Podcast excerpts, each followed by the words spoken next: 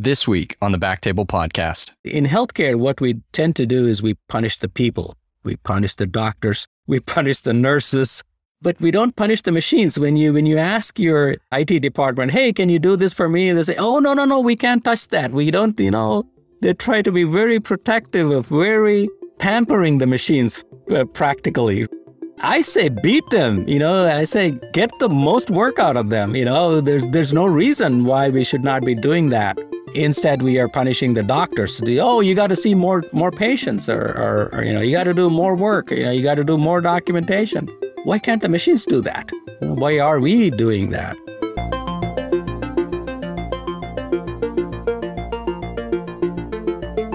Hey everyone, and welcome to the Backtable Innovation Podcast. You can find all previous episodes of our podcast on iTunes, Spotify, and on backtable.com. This is our next installment in the Backtable Innovation Show, where you will hear stories from physician entrepreneurs who are helping to drive healthcare forward through medtech innovation. Today, we have a very special episode. I have Dr. Uli Chettipally. Dr. Chettipally is an emergency physician, innovator, startup founder, and author. He's the founder of Sirica Therapeutics, a startup developing a therapeutic device for autism using robotics and virtual reality. We're going to get into that. Uli is also the founder of Innovator MD, the largest community for physician innovators. And it's clear he's passionate about, you know, delivering artificial intelligence enabled solutions to physicians to improve patient outcomes. Uli, Leah Houston introduced us. Uh, I know she's been a part of Innovator MD. She was, I think she's on faculty for some of the prior conferences. She was on episode 11 talking about blockchain technology and her startup, HPEC. Welcome, Uli. Thanks for coming to the show. Thank you. Thank you, Aaron, for having me on Backtable. You know, it's a pleasure to be speaking with you today. So I know currently you're visiting family in Chicago, but maybe tell the audience where you reside and where you've been and tell us a little bit about like your clinical practice. Are you still practicing clinical medicine or have you gone to full-time innovator slash entrepreneur? So I, I live in uh, San Francisco Bay Area and I've been there for the last 30 years. Most of my practice has been with Kaiser Permanente, most of my career. And uh, that's where I got into the technology side and the research side. I'm an emergency physician, but uh, also an epidemiologist. So I was on the administration track, helping with the administration, running the department. But my most favorite part of that job was being a researcher and an innovator, where I built a technology platform for emergency physicians at Kaiser. And about three years ago, I got out of uh, that job and uh, now I'm a full time innovator and entrepreneur. Great. So, yeah, so let's talk about originally, I, I, you know, Leah introduced us about Innovator MD, but then I found out more about Sirica and, and you told me like that's what you're really passionate about right now. And that's what you really want to talk about on the show. As I mentioned before, I went back and listened to some of your prior presentations about Sirica. It basically just launched in December 2021, correct? That's correct. So the good thing about uh, Innovator MD is that I get to see a lot of innovations. So I have the front row seat to, to what's happening in the industry and uh, where people are coming from. And that's where I picked up this uh, device, a robotic device. And uh, that's when I got into it and helped them create the platform and also spun off Sirica Therapeutics uh, in December so you're talking about Torque 3, is that what you're talking about? Exactly. So I worked with Torque 3 for a couple of years and I was the chief medical officer. And uh, when I said, okay, you know, this is ready for prime time, that's when they said, okay, go ahead and take it away. And so I licensed the technology to be able to develop it as a therapeutic tool for autism. Okay. So before we talk about what that device really truly does, I want you to share a bit about your your daughter and the inspiration behind Sirica, as much as you're willing to share. Yes. I'm sure our audience would love to hear the story. Of course. My daughter, Siri, she is uh, 29 years old and uh, she has autism. She has, uh, I would say, mild to moderate level of autism. And, you know, living with autism is a very, very different experience as far as a parent is concerned especially since I'm in the technology field and healthcare field. That's even perplexing because it's a very complicated, complex problem. And uh, we've been looking for solutions for a long time. And uh, one of the things we realized is that when we started her in an exercise program, which was pretty intense, you know, including circuit training and weightlifting, aerobics, and boxing, and things like that, what we have seen is that her anxiety levels came down, her focus improved, and uh, she was performing a lot better in her day to day lives and also being able to do the things that she wanted to do. By the way, she does have a business, online business, Designs by Siri, where she makes uh, jewelry. And so once we saw that, you know, I was looking for a solution that can actually replicate that in a machine. And that's what Sirica Therapeutics uh, happens to be. We saw that her anxiety level came down so much that we had to, you know, wean her off of her anxiety medicines. She lost about 30 pounds because uh, she was not anxious and she was not overeating because of anxiety. And so I thought, you know, how can we put this benefit into a into a machine or into a bottle, so to say? Yeah. So can you tell us a little bit about your experience as a family navigating the treatments of, of autism and maybe the challenges from a father? Because, you know, this is all you developed this all in the last, you know, five years, but what about when she was younger? And, you know, can you inform the audience and myself what are the available therapies for autism and maybe what were the challenges for you guys as a family? Sure. So at the time Siri was diagnosed, we had to actually wait for the diagnosis. They said you have to wait until she's three years old. I mean, I knew there was something wrong very early on, within a few weeks of her birth. But we had to wait because at that time, healthcare science was not advanced enough where you could diagnose somebody with autism early enough. And so they had to wait to see that if she will develop speech or if she would develop into a regular kid.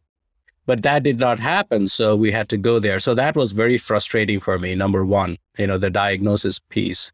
And then the treatment part, there was not many choices. And the mainstay of treatment right now is ABA therapy. It's, it's called applied behavioral analysis, which is a kind of a behavior therapy but it takes a lot of time and effort, which is one on one treatment, 25 to 30, 40, so even 40 hours a week.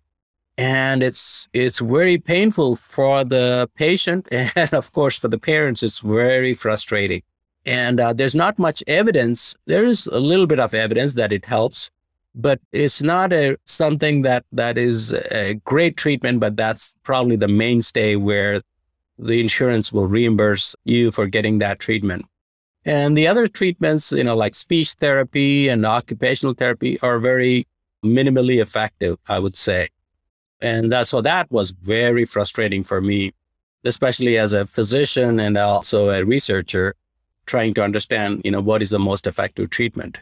Yeah, I'm sure given your background, you did a pretty deep dive into autism from the first diagnosis even just suspecting it as a diagnosis as a father. And so to hear you come out with those frustrations and the, those challenges and pain points, I mean, I, I imagine that's a very strong motivator to help kind of develop something on your own. Was there anything else throughout her therapy as a child, as an adolescent, that you found to be effective? You mentioned the the exercise that seemed to, to help her. Was there anything else that seemed to help her, like video games or anything like that?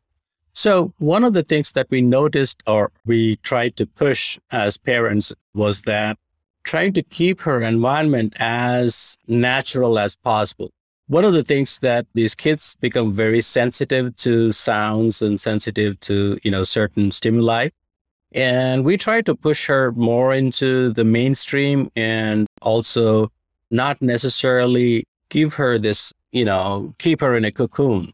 And so what we noticed is that eventually she developed tolerance for, you know, although it was very hard, very painful, she developed tolerance uh, and we are now able to treat her like a regular person. We know that she's very smart, but because of her communication deficits, she cannot communicate that. So we were trying various ways of trying to get her to communicate. And, you know, that's, that's a big frustration also. And during her puberty and the and the teenage years, it was very hard for her because you know you you get the usual teenage angst plus autism, you know, that becomes very frustrating. And, you know, we had some uh, behaviors which were very hard to control. And that's the, that's when the medications came in. But medications is not the solution because what you're doing is you're just numbing the whole, the whole experience as a human being. And so that's what actually led to this quest. Yeah, you want to find a good alternative to medications for sure. I imagine the autism community amongst parents and patients themselves is it a tight knit community? Is it are you guys sharing ideas and things that work and challenges and frustrations amongst the community? Yes, definitely, because uh, it's a large community. You know, as you know, it is right now the number one developmental neurodevelopmental disability. It has overtaken all the other disabilities. So the community is huge, and uh, obviously there are groups where they are proponents of a certain type of treatment, certain type of therapy. Whenever there is a condition which does not have a solid treatment, that's when you see all these other things pop up, which may or may not be effective. And also, there's a lot of quackery that happens with the conditions like this. People proposing different things because parents are desperate. Parents are desperate for a solution. Yeah, and that's got to be as a physician again and researcher frustrating to watch and see people kind of hand over money and waste time and energy and even undergo, you know, painful treatments that are not effective. So, I imagine though, you know, you had your own experiences, but also there's this big community of people sharing these stories, these challenges. Were you able to draw on some other families' experiences to help you in your own design with Sirica? Yes. So one of the things that I did initially was uh, to get into these communities and, and become part of those communities, especially the parent communities and also the Autism Society of America, where uh, you know I was on the board at the San Francisco chapter. So one of the ways is to try to understand the problem and the, and the depth of the problem. It was devastating for me to see that. You know, we were fortunate that Siri was in a moderate range for autism. And if you see some of these kids who are severely affected, where they are, you know, self-destructive and are hurting themselves, and it is very frustrating for the parents to go through that experience. Yeah, I imagine so.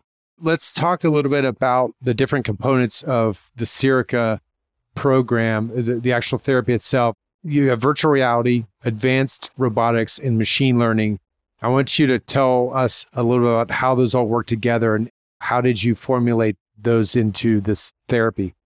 So, if you think about autism, you know, mostly people are thinking about it as a deficit in the brain, which is true. You know, there is a deficit where they are not able to communicate, but also there is a deficit on the motor side. Motor side is where we use our muscles and body.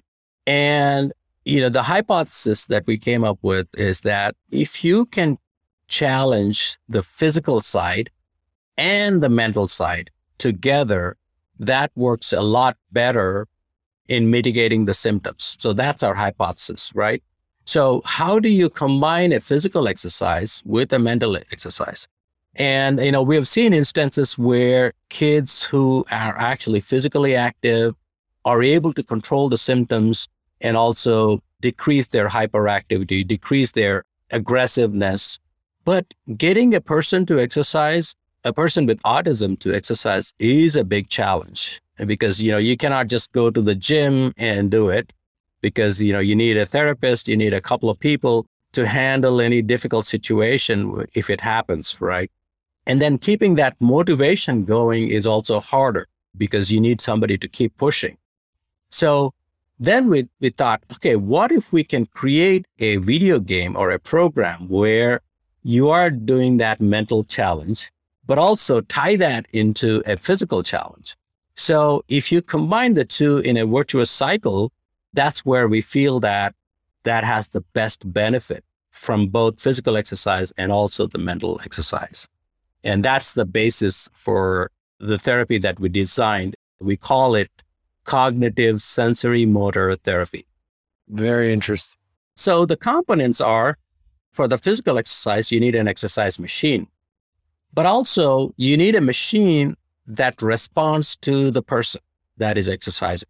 So it sees where they're good at, where they're having a challenge or difficulty, because a lot of kids with autism have motor challenges.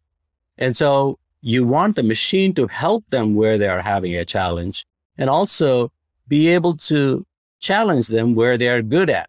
So, in a way, kind of understanding each person's capacity and capabilities. And so, to solve that problem, what we said was, oh, what if it was a robot? The exercise machine itself is a robot, and it is understanding where you're putting the effort and where you need help. And so, fine tuning that difficulty based on the patient's performance. So that's the first piece. It's an advanced robotics machine. Number two is this component of you know mental challenge. So what if we created a video game and you have the patient go through those challenges within the video game? Now, as you're exercising, so the exercise machine actually is a vehicle inside the video game. So you're riding a vehicle inside the video game. So you're physically moving it because you steer with your arms and you pedal with your legs. And that resistance is totally controllable through software. And then the third piece is the VR goggles. So when you put on the VR goggles, you are placed in this video game environment, which is virtual. So there is this portion of deep immersion. So you are taken out of the current physical environment and placed in this deep immersive environment. So the reason why that is important for autism is that a lot of people with autism, they get distracted with the environment. You know, just the noise, buzzing noise of the air conditioner or the flickering of the light, fluorescent light just like your microphone, which is very sensitive, right. they are a hundred times more sensitive than that. And so every little thing, you know, bothers them. So what if we totally control the environment, put them in this virtual space, and then that space becomes pristine and the challenge is right there. So they can feel that they are inside this environment, inside the video game environment where they are riding this vehicle and then as the vehicle is going through different sceneries and, you know, we can create as beautiful scenery as possible, you know, based on patients' preferences, because it's all software, right? Once you control the software, then you can increase the challenge, you know. So the machine responds to the environment in the video game. Say, let's say you're going uphill. So it'll tilt upwards, you're going downhill. So your body actually so it has six degrees of freedom. And so it moves within the environment, but also physically it moves. So your body can feel the, what we call haptic feedback. So if you go over a bump, you actually feel like you're going over a bump. If you, if the road is rough, you can, you can feel the, the vibrations within the machine. And then with headphones, you can hear the sounds, you know, of that environment. We can even add the smells of that environment. You can add the wind. You know, when you're going fast, you know, the wind becomes, hits your face.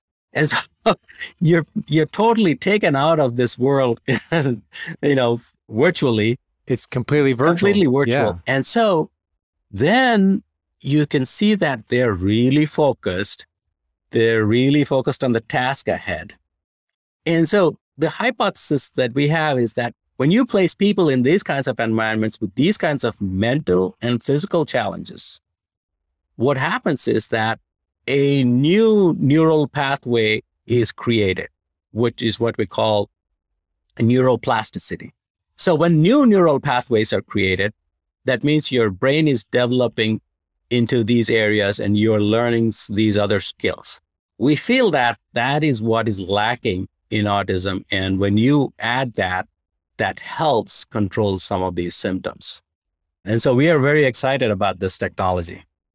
It's incredibly exciting. I have so many questions because it, it, just sounds, and I uh, apologies to the audience because this is purely audio podcast, but if you get a chance, just type Uli's name into YouTube because you will come across one of these videos where it shows Siri riding this prototype and you can kind of see what she's seeing a little bit.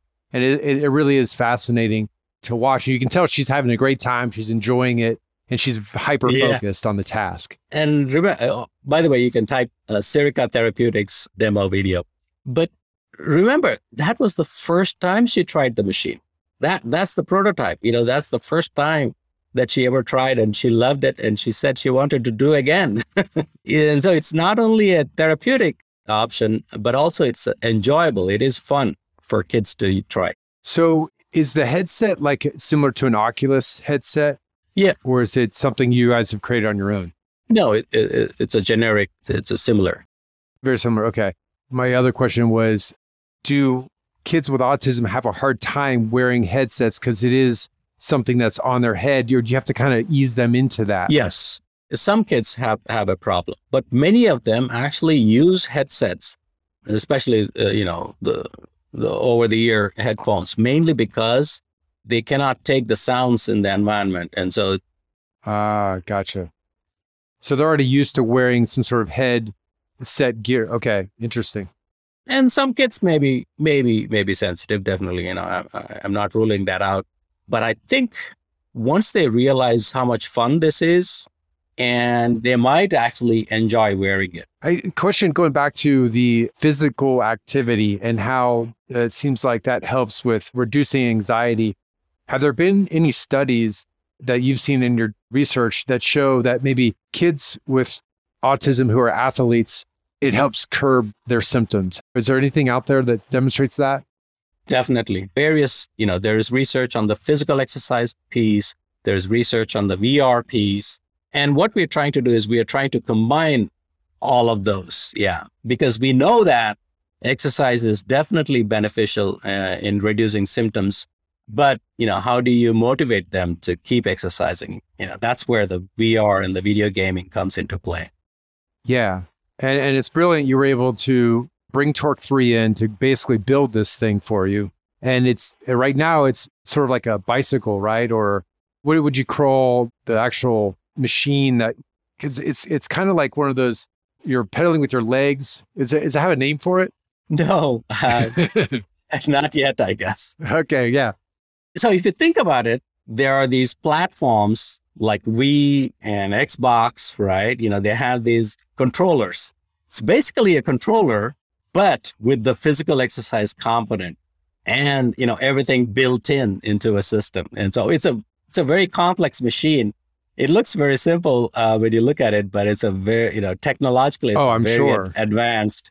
I'm sure. And with the sensory feedback and the machine learning, I mean, that's the key component, right? It's it's exactly that's that's the brilliant part about it that I like is that because you're what you know that these kids are highly sensitive and you can tailor what they're feeling based off their own feedback, right? So it's like a feedback loop. Exactly. And then take each session is capturing about thousands of data points for each patient. And so you can really customize the program using machine learning. Is it monitoring their feeling in some way, or does it just take sort of their motion and what are the inputs on on what they're putting out? Sure. So the movements, number one, you know, at, at every joint, all the big joints, you know, the shoulder, elbow, knee, hip, but also how much pressure are they putting? You know, how much effort are they putting? And when you combine that with the data points from the video game, you know, we can measure the responses, right? You know, how quickly are their reflexes? How good are they at turning? How good are they at assessing slowing down or speeding up based on the virtual environment? You know, let's say you're going on a bridge, you have to balance the vehicle so that it stays on this narrow path. Otherwise, you'll fall into the river. And so, how good are they at making those decisions on going on winding paths versus narrow paths? or sudden turns, all those things go into the data that we are collecting. That's very cool. So it's like constantly kind of challenging them, letting them maybe fail a little bit, and then correcting them. And yeah, that's really cool to help with that neuroplasticity. And then when you combine that with how they are responding in the real world, are they sleeping better? Is their uh, you know hyperactivity decreased? is their focus better. And as we go along, you know, we can continuously keep it challenging enough and therapeutic benefits that come out of it. So we know you teamed up with Torque 3 and any other companies or institutions that you teamed up with on this project? Yeah. So some of our advisors, you know, one of our advisors is a professor at Stanford. And so he is designing the studies, helping us figure out, okay, what are the things that we need to actually track to be number one? You know, first we have to, you know, make sure it is uh, safe and uh, usable for the user. So we're going to do a, a, study starting in July, August, testing a, a few individuals there. But also, we want to make sure that it has a benefit, right? So is it effective? You know, how often do you have to do this? How long do you have to do this? And what exactly are the stimuli that need to be incorporated into the design of the machine? And what are the benefits out of that? And so we, to be able to measure those, because we want to be able to show and build that evidence on what works and what doesn't work with this machine. Yeah. So uh, along those lines, assuming that it's safe and usable, user friendly, there's a benefit. How do you envision this being used in practice? Would it be strictly for practitioners or available directly to families? So, you know, obviously, initially the cost of the machine is a factor. So, the initial phase, we'll be installing this in practices, clinics where they're already seeing these patients. So we think that this will be a great adjunct to the current therapy, where let's say patients can come in, you know, spend half an hour on the machine and maybe doing another half an hour or an hour of the other therapy that they're doing. And so we expect that this will be part of those clinics. And as we develop evidence and as we build more on the science side of it, and plus, as everything else in technology, the cost of building it becomes cheaper as we build more machines and as time goes on.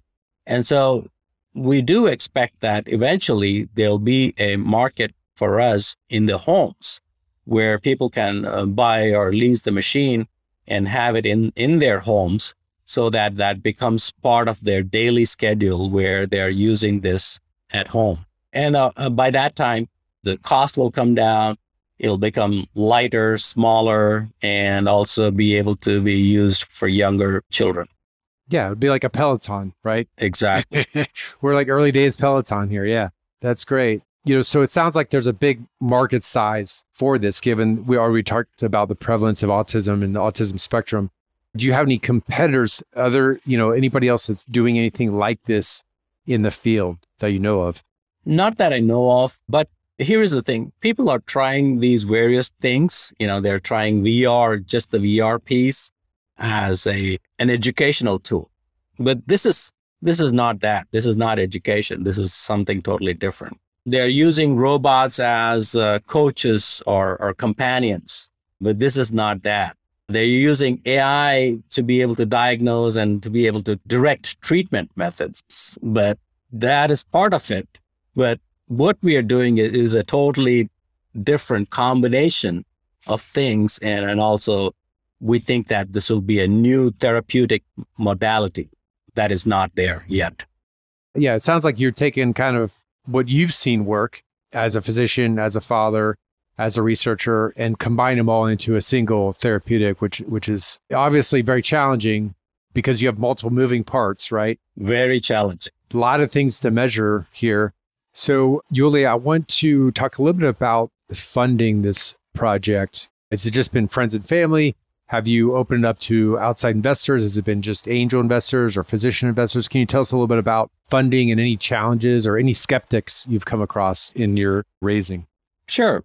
So, initially, we started funding it ourselves, basically, myself and my wife. And then once we had enough research, enough evidence that, okay, this might work, that's when we uh, opened it up for friends and family and, and, you know, some of the physician friends that I know of, they're investing in our pre-seed round right now.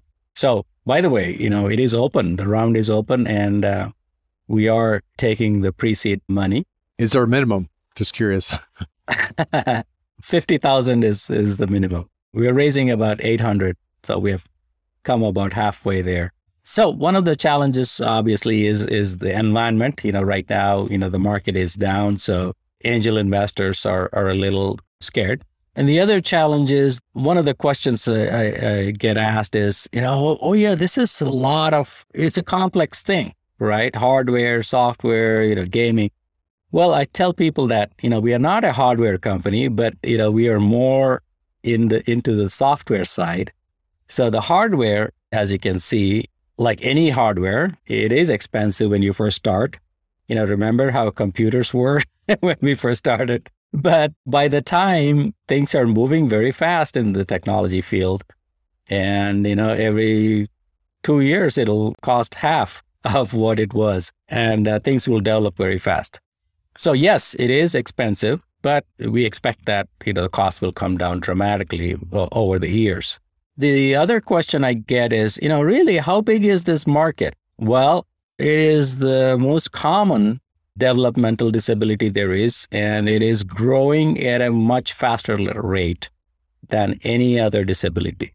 So right now, there's one in 44, according to CDC, one in 44 kids who are born, you know, they're diagnosed with autism, and that rate keeps increasing. Nobody knows why, and there are a lot of adults who don't have any services. You know, so we calculate about you know seven or eight million people have this disability right now and it keeps increasing. It is very expensive to treat these, you know, persons. You know, insurance insurance companies are are feeling the burn, and uh, also the government services are feeling the the difficulty. Yeah, that's surprising. Seven eight million. I had no idea, but you know, I think everybody knows somebody, a child with autism at this point, and it is alarming how the the prevalence is increasing and it is and we have, we have no idea why well, it sounds, I mean, at least you're moving things in the right direction where we're kind of getting away from the way it's always been treated to let's get some new therapies out there to help these kids out. And it's great that Siri's able to participate and, and help out with the development and the prototype and everything. And yeah, and it sounds like she's doing really well. She definitely is. You know, she's our inspiration. And as we see improvement in her, you know, that's what is driving us to say, hey, can we get this benefit to everybody out there? Because there's a big need. Yeah, well, that's that's great. I'm I'm excited to kind of watch it develop. And yeah, to anybody out there who's interested in in investing, what's the best way for them to get a hold of you, Uli? Uh, the best way is uh, through my LinkedIn profile, or you can go to the website siricatherapeutics.com and there's a contact us button. You can do that. We'll include those links in the show notes for those listening. So we got about five minutes left. I just want to talk real quick about Innovator MD, when and how you started that and where it's at right now.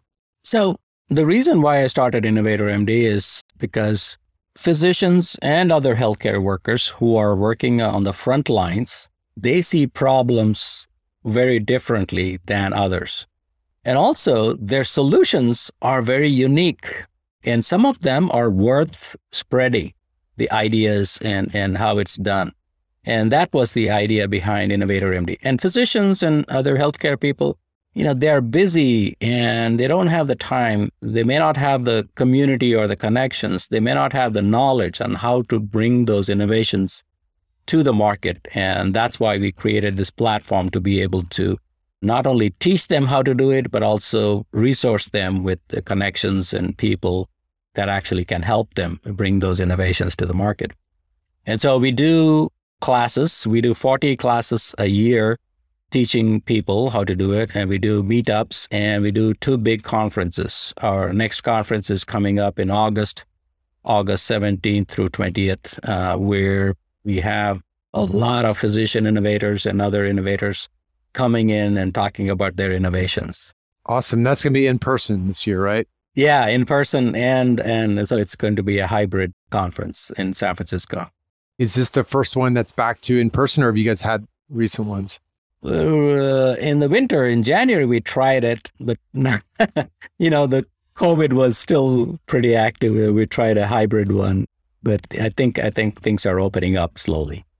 Yeah, Omicron was like in full effect in January, right? Exactly. Uh, it's just it's hard to plan these things now. You know, you yeah. never know when a new variant. I mean, yeah, it's just tough. I went to AUA with some urology friends a couple weekends ago, and a bunch of people came back from New Orleans with COVID. now, granted, it's mild. Yeah, it's a nuisance at this point, but nobody's still people don't want it because you still you got to take time off work, right? But hopefully everybody's got the antibodies leading up into the summer because I know a lot of people are eager to travel this summer and uh, San Francisco, right? That's where it's going to be. That's right. That's right. Great place to go in August for sure. Beautiful town. So the last thing I want to talk about, Uli, is your recent book, Punish the Machine: The Promise of Artificial Intelligence in Healthcare. Can you tell us a little bit more about that? And for those of us docs who want to learn more about AI and machine learning, what are good resources, including your book? Sure. So during my career and work at Kaiser, one of the things we decided to do as a team was how can we take the data that is sitting in the EHRs and make it more useful? So, you know, when we treat patients in the emergency, you know, we see a patient and we are seeing this patient with chest pain, let's say, for example. Well, there have been 100,000 chest pain patients that came in in the last five years, right? If you look at the systems. What can we learn from those 100,000 patients that came before this particular patient? So, what we did was we pulled those patients' data and figured out what happened to these patients and what were the characteristics of these patients that led them. And so we built this risk scoring mechanism where you can compare the current patient with you know one of those groups that are similar to this patient and what happened to them and we were able to come up with decision support to help physicians make the right decisions you know okay do i need to run more tests do i need to keep this patient in the hospital do i need to observe this patient and so we were able to give them those decision support and we ran this clinical trials using this technology and that's when I felt that, wow. And by the way, it, it decreased the length of stay, it decreased the testing, it decreased hospitalizations, and everybody did fine. And so that's when I realized the power of this technology. So I was the technology lead for, so I did a lot of research and self learning about machine learning and, and, artificial intelligence. And that's when I felt that, wow, there's so much we can do with this technology in healthcare because a lot of the work we do either is useless or sometimes dangerous for the patients and clearly not effective half of the time. So, how can we pick the right things to do for these patients? And that was the inspiration uh, for me to write this book, Punish the Machine. In healthcare, what we tend to do is we punish the people. We punish the doctors, we punish the nurses, but we don't punish the machines. When you when you ask your when you ask your IT department, hey, can you do this for me? They say, oh, no, no, no, we can't touch that. We don't, you know, they try to be very protective of very pampering the machines uh, practically, right? Right. I say beat them, you know, I say, I say get the most work out of them. You know, there's there's no reason why we should not be doing that. Instead, we are punishing the doctors. Oh, you got to see more more patients, or, or, or you know, you got to do more work. You know, you got to do more documentation why can't the machines do that? Why are we doing that? And and that's the reason for the title. I love that. yeah, it reminds me of that scene in Office Space where they take the fax machine out and they beat it up with the. I remember that. It reminds me of that. Yeah, punish the machine. Why are we getting punished every day? Exactly. And then there's so much uh, potential in the technology uh, that we can we can squeeze out of you know more efficiencies and, and better treatments for patients. Yeah. Well, I just finished Deep Medicine by Eric Topol. Yeah. I'm sure you've gotten to probably meet and, and, hang out with Eric out in San Francisco, but that was a great book. That's a great primer for those who are looking for more information. And then I think my next book is yours, Punish the Machine, because I, I, I'm kind of on an AI kick right now. So I'm looking forward to it. I have a story about that. So I called up Eric and uh, I emailed him and said, "Hey, Eric, I'm writing a book. You know, this is the thesis and uh, hey, I want you to write the foreword for it or you know introduction to it. And uh, he responds, uh, "Sorry, Uli, I can't do that. I'm writing the same book." that's when he was writing Deep Medicine. yeah, that's great. So that was funny. Yeah, no, I'm I'm looking forward to reading yours. It's on Amazon. Yes, it's on Amazon.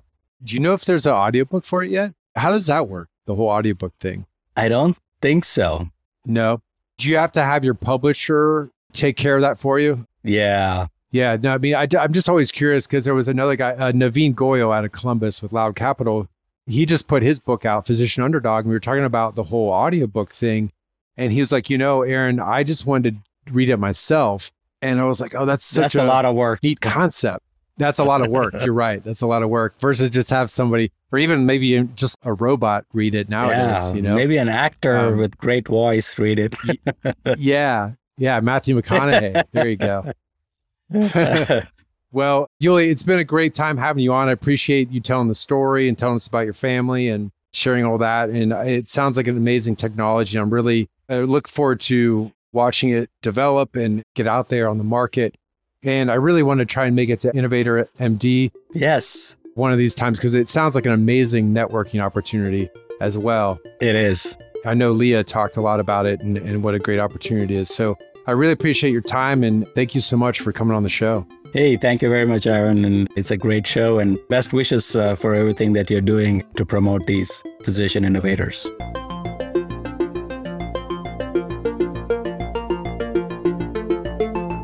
Thank you so much for listening. If you haven't already, make sure to subscribe, rate the podcast five stars, and share with a friend.